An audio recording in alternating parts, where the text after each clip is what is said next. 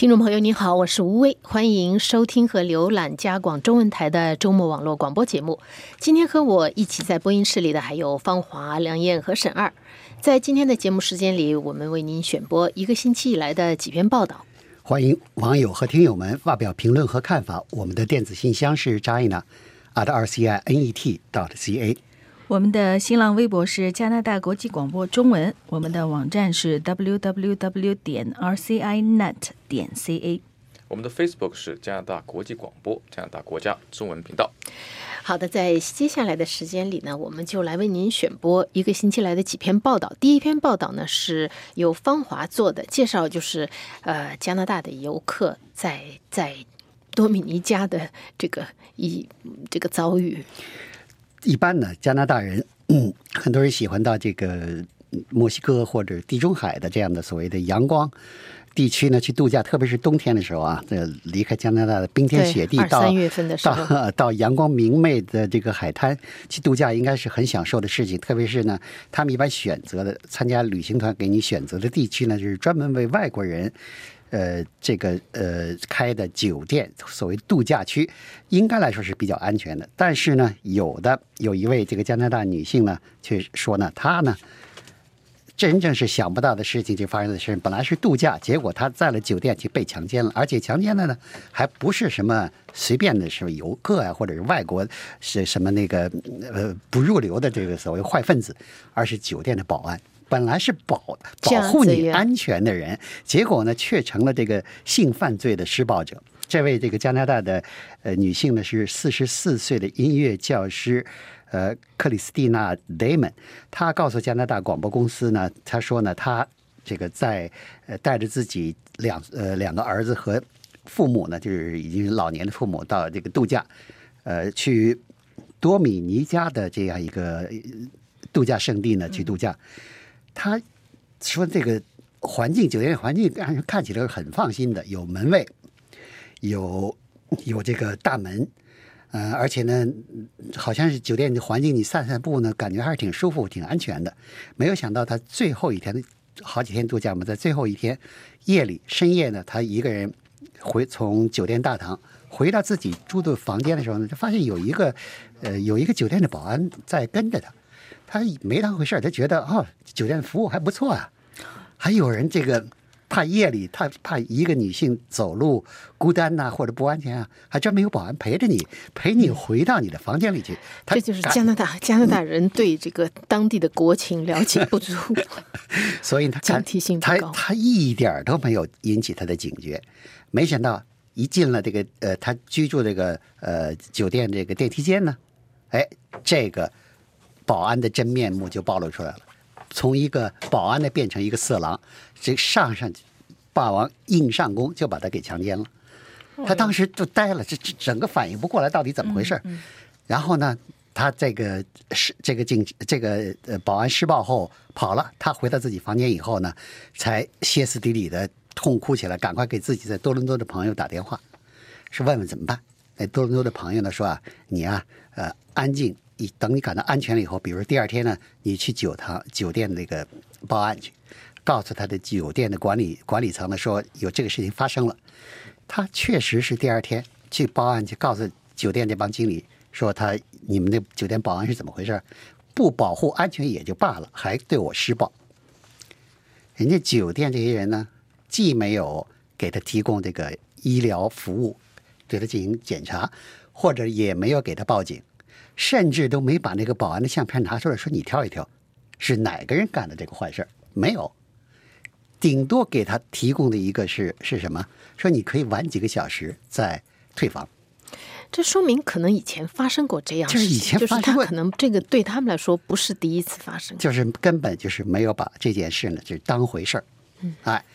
他呢就是。按照他这个，因为他是参加的旅行团嘛，机票都订好了，回程都订好了，所以他回来了。回到加拿大以后，立刻向自己多伦多那个当地的警方报案了。但是这个一，但是有关方面的律师就说了，你在外国受到这样的性侵害的，成为这个受害者，你在加拿大警方报案呢，可以，但是加拿大警方呢，对你的这个破案、对惩罚这施暴者呢，起不了太大的作用。鞭长莫及，因为因为他的犯犯案的这个事发地呢不在加拿大，在外国，就他是不是有法律的这个对，所以呢，管辖权？但是呢，这个加拿大警方呢，呃，有一个好处就是你报案了以后呢，他通过这个警方跟警方的这个联系沟通渠道呢，向多米尼加警警方进行了交涉。多米尼加警方呢承认，呃，就就是说是承诺要对这个案件进行调查，但是有一个条件，说你你这个克里斯蒂娜这个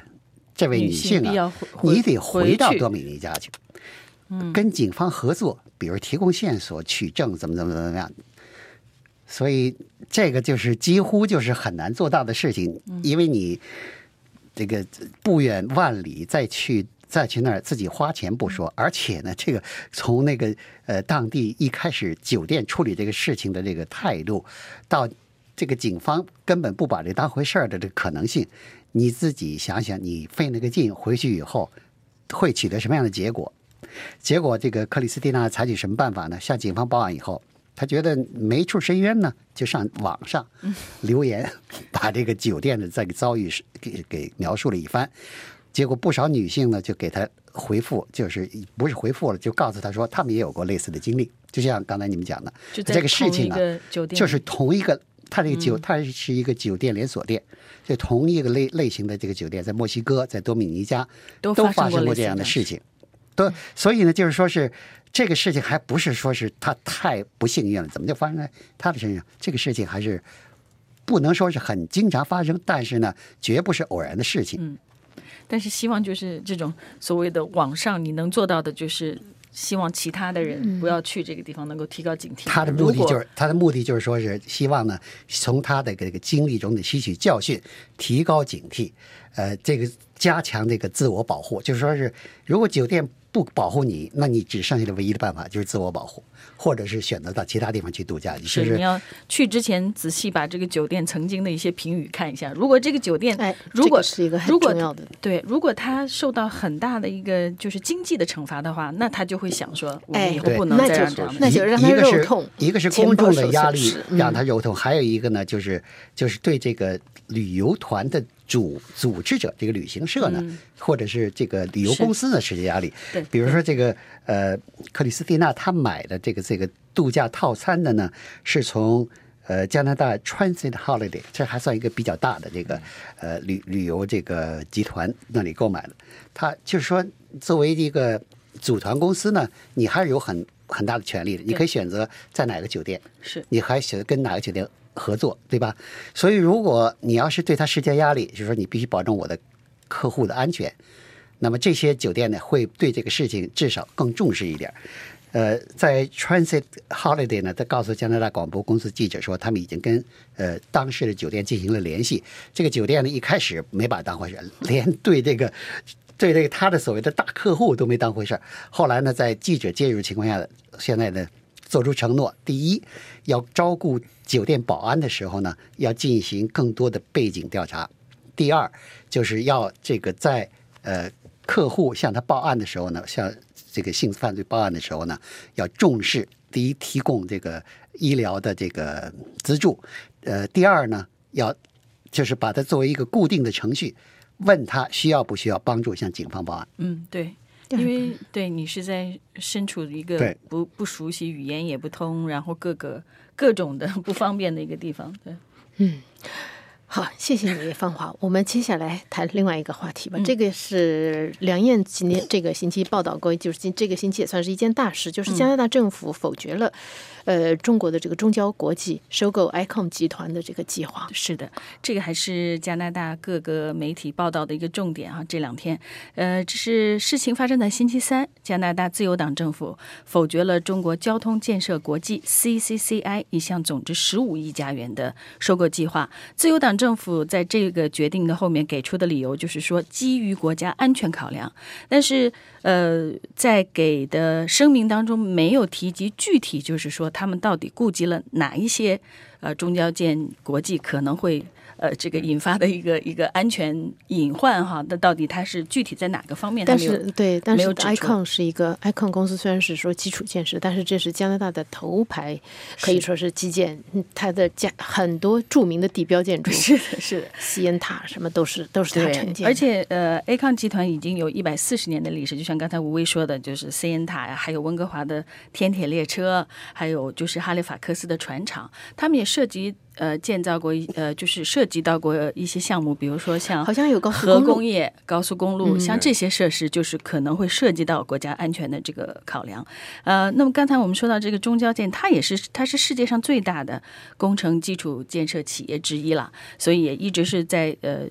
中国政府拥有的在海外收购啊或承接海外项目呃基础建设项目的一个大的公司。呃，那在星期三的这个声明当中呢，加拿大创新。呃，部的这个部长办公室就正式承确认了这个消息，而在呃就此接受采访的时候，呃，这个创新部的议会秘书也说，这就是最后一步了。国家以国呃，就是政府以以这个否决了，那就因为记者还问说 What's 点像最高法 next，院就说你？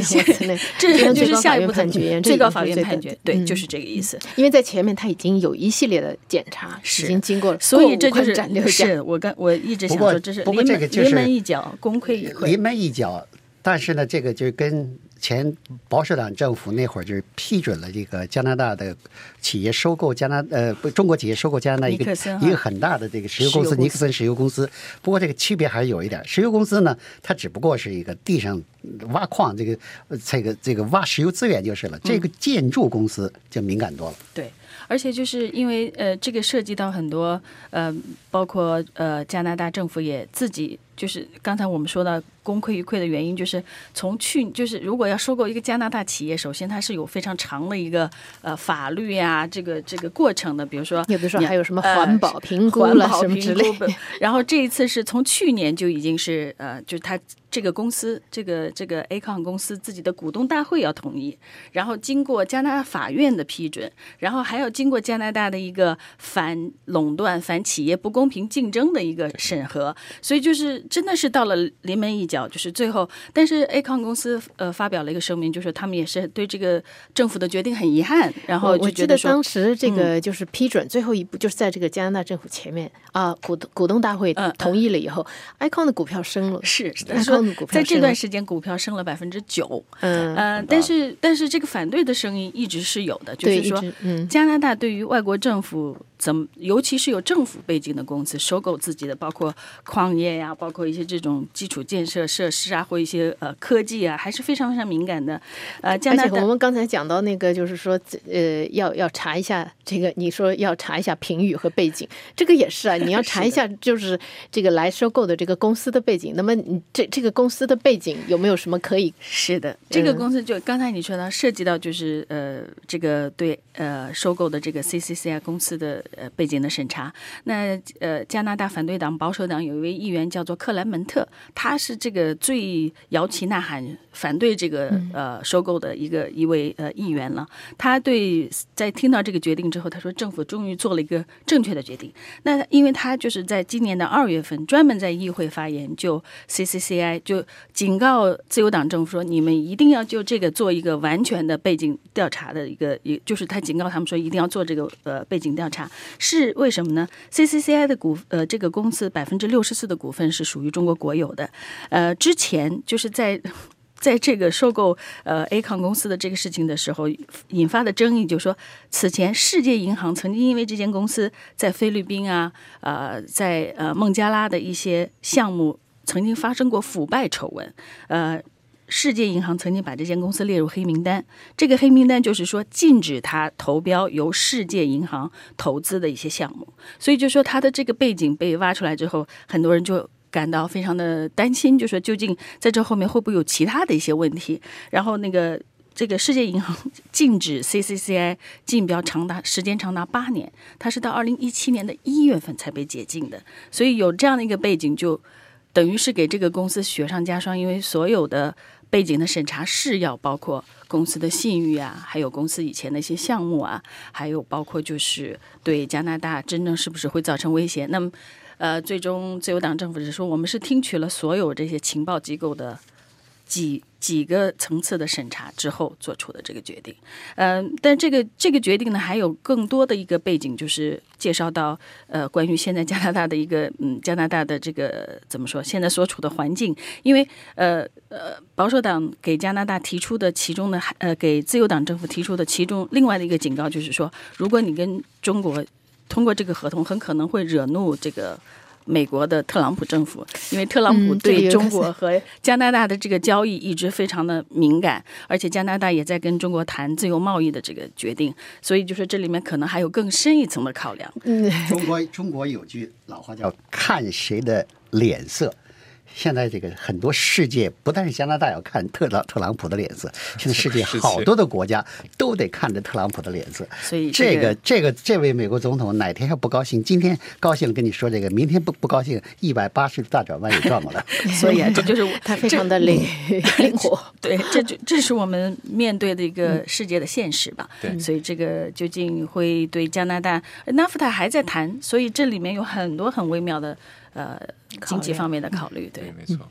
好，谢谢你，梁烨。我们接下来请沈二介绍一下，就是加呃加拿大我们所在的蒙特利尔，就在创新创业方面，呃，吸引了很多的注意。对这个蒙特利尔呢，在特别在近几年，在创新创业方面，在整个全球来说是地位是越来越高的。特别是呢，蒙特利尔作为一个、呃、人工智能的一个中心吧，因为加拿大本来在人工智能领域的这个优势很强，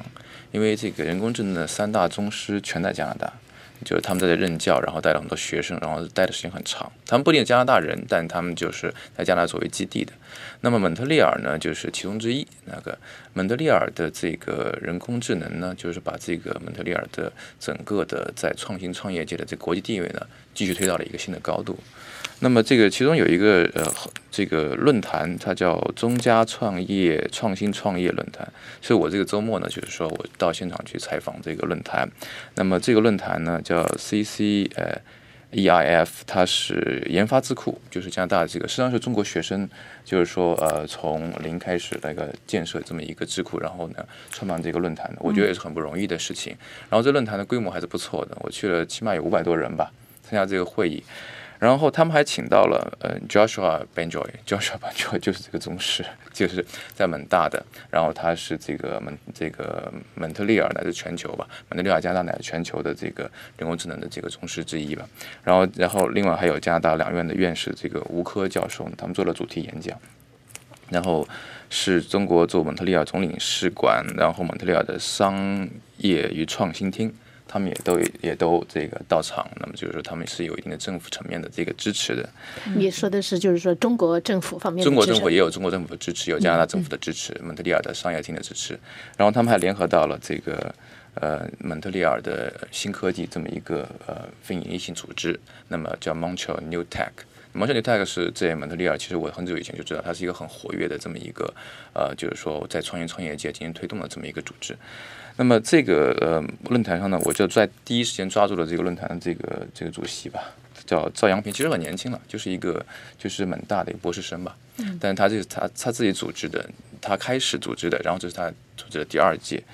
然后我的一个他介绍了说，这说这一届的这个原来第一届他们是以中国政府的那个春晖杯为就是海外留学人员春晖杯为切入的，那这次就是不仅仅是这个了，当然春晖杯也是它内容之一了。他现在就是说把更多的这个资源拉进来，然后呢能够建立一个更大的这个中加这个创新创业的这个交流的平台。然后特别是他跟那个 Montreal New Tech 的合作呢，就是说把它呢在这个整个 Montreal 这创新创业界的这个名气呢应该打开来了。然后，嗯，因为 Montreal 它有很大的优势，就是作为它一个是它算是北美的第二大大学城了。那第北美第二大学城呢，它是呃学生的数量还有它的质量呢都是不错的。在这种情况之下呢，就是说它为这个 Montreal 的这个创业创业打好了很好的基础。呃，当然了，我这采访很多了，我大概采访了这个好多人，包括这个有中国学生在这边这个创新创业界这个做的很成功的，叫 Queenly Tech，Queen Tech 他们是做那个 AR 的这个人工智能的皮肤诊断的。他们事实上他们的诊断的这个正确率超过 IBM。他达到就说皮肤黑色素瘤，你只要拍张照片送到 App，它能够啊高于百分之九十五的准确率，它就能判断出来是不是瘤，是不是 cancer，就是是不是癌症，还是说是正常的。那个同时呢，我还是非常呃匆忙，但是我抓住了那个 Joshua Benjoy，然后坐下来，我们有一个有个对话，一个对谈。那我觉得他讲的东西，就他现在已经不仅仅是一个技术，就是就是怎么说宗师了，他现在已经变成一个社会活动家了。他很多讲的他不讲技术了，他讲的是说 AR 该怎么样进行有效的管理，然后 A AR 就是说政府之间该怎么样进行合作，这些都是一些很大的问题了。当然，我就是说我会在这个后续，因为这个这篇我如果说我周末这篇文章肯定是涵盖不了这么多的。但是呢，就是说我会在后续的这个报道中会再就以继续后会陆续有些更多的报道。好的嗯，嗯，嗯谢谢。好，谢谢十二。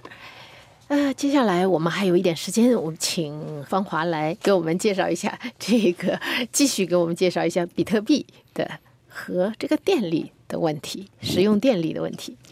比特币呢，一直是呃引起关注的。喜欢的人呢，就说这个前途无限；不喜欢的人说简直是这就是一个是大骗局啊，就跟百年前的什么荷兰的那个那个什么兰花骗局啊，或者是近年来的什么呃近年来就是每隔几年就要出一出一个大金融骗局一样，说这个呢也跟那个没有什么太大的差别。但是呢，有一个问题，现在是大家都承认，就是这个比特币啊，运作过程中呢太费电。啊，有一位这个呃经济学家呢，叫 Alex De De v e r i 啊，他做了一个研究，他说呢，比特币啊，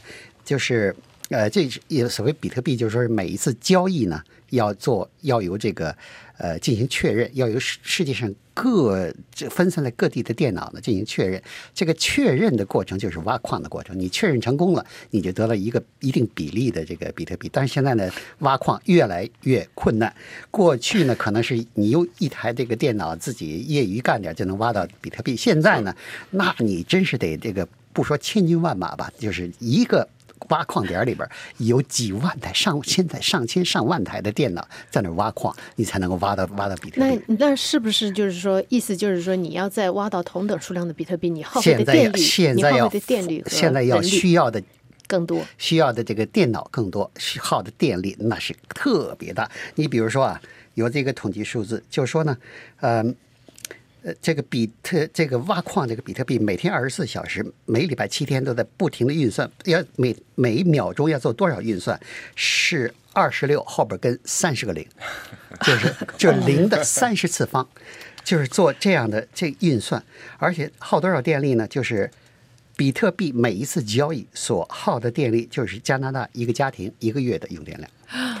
哦，哇哦。那你要是每天要有二十，每天要有二十万个这样的交易，就是就一天呢，就是二十20万万个加拿大家家庭庭的用电量没了。嗯，一个月的用电量，还不是一天的用电量。对，这这就就没了。而且呢，就是现在呢，就是挖比特币一年的这个耗电量已经超过像冰岛、奥地利、捷克、荷兰这样国家一年的耗电量。如果加拿大各个省来说呢，基本上可能我估计除了安大略省还没有这个超过以外，其他的省全都超过这个你这个耗电量。所以说这个耗电这个问题呢，是不管支持比特币还是反对比特比特币的人都承认的一个问题。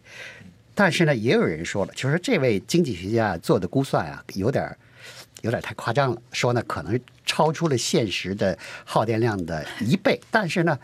这位经这位经济这位经济学家说了，你说我估算这个呃过头了，有可能，但是呢，你也拿不出去准确数字，为什么呢？这个比特币的挖矿点儿啊都特保密。嗯，你就我就跟你说一个，现在这这些这个中国好多比特币的挖矿公司，在中国政府说要收紧政策，不许不支持这样的挖矿行动以后呢，都纷纷把目光转移到的一些这个北欧国家、北美国家。为什么呢？那些地方电便宜，嗯，而且呢气温低，就是减少了减少了这个它这个呃空调的用用电量量。哎，但是这些人好多跑到加拿大来了吧？你去问去哪儿了，这个公司都不告诉你，非常保密。神秘。在中国呢，在中国有中国有一个非常著名的叫贝德曼公司，它在蒙古搞了一个矿点，那一个矿点就有多少个机器呢？就是就有差不多两万台最先进的叫 Art Miner S 九机器，这个 S 九机器一台机器相当于有多少运算能力？相当于五十万台 PlayStation Three，就是你会玩、喜欢玩这个。PlayStation 3的用电量。就一台相当于五十万台 PlayStation Three 的这个计算能力，而且在这个内蒙古那个矿点，人家一个矿点就有两万台这样机器。你想，这个两万台机器一块儿运转起来得花多少电？所以现在呢，好多的人呢，就是已经入不敷出了，就是花的电力啊，太贵了，花的电力还不都比不上他挖出来的挖出来的比特币的钱，就是入不敷出了。嗯，你你这么一说，我忽发奇想，我觉得这个可能会带来一些新的，就是说在经济行业要调整。一个就是说，可能这个太阳能、风能发电，就是说它会它会刺激这个发电工业的发展。还有一个就是北方偏僻地区，一般来说没有什么工业，没有什么没有什么人愿意去。现在这倒成了刚才你说的这两点好处：电费低和空调费低。这倒这倒给他们增加了吸引力。魁北克那个呃，魁北克大水电厂，那是离蒙特利尔都几千公里之外，那那简直是毫无人烟的地方。对那地方冷啊，又有电，干脆在那个地方建挖矿产。还真的可能会他们会去。哎呀，好吧，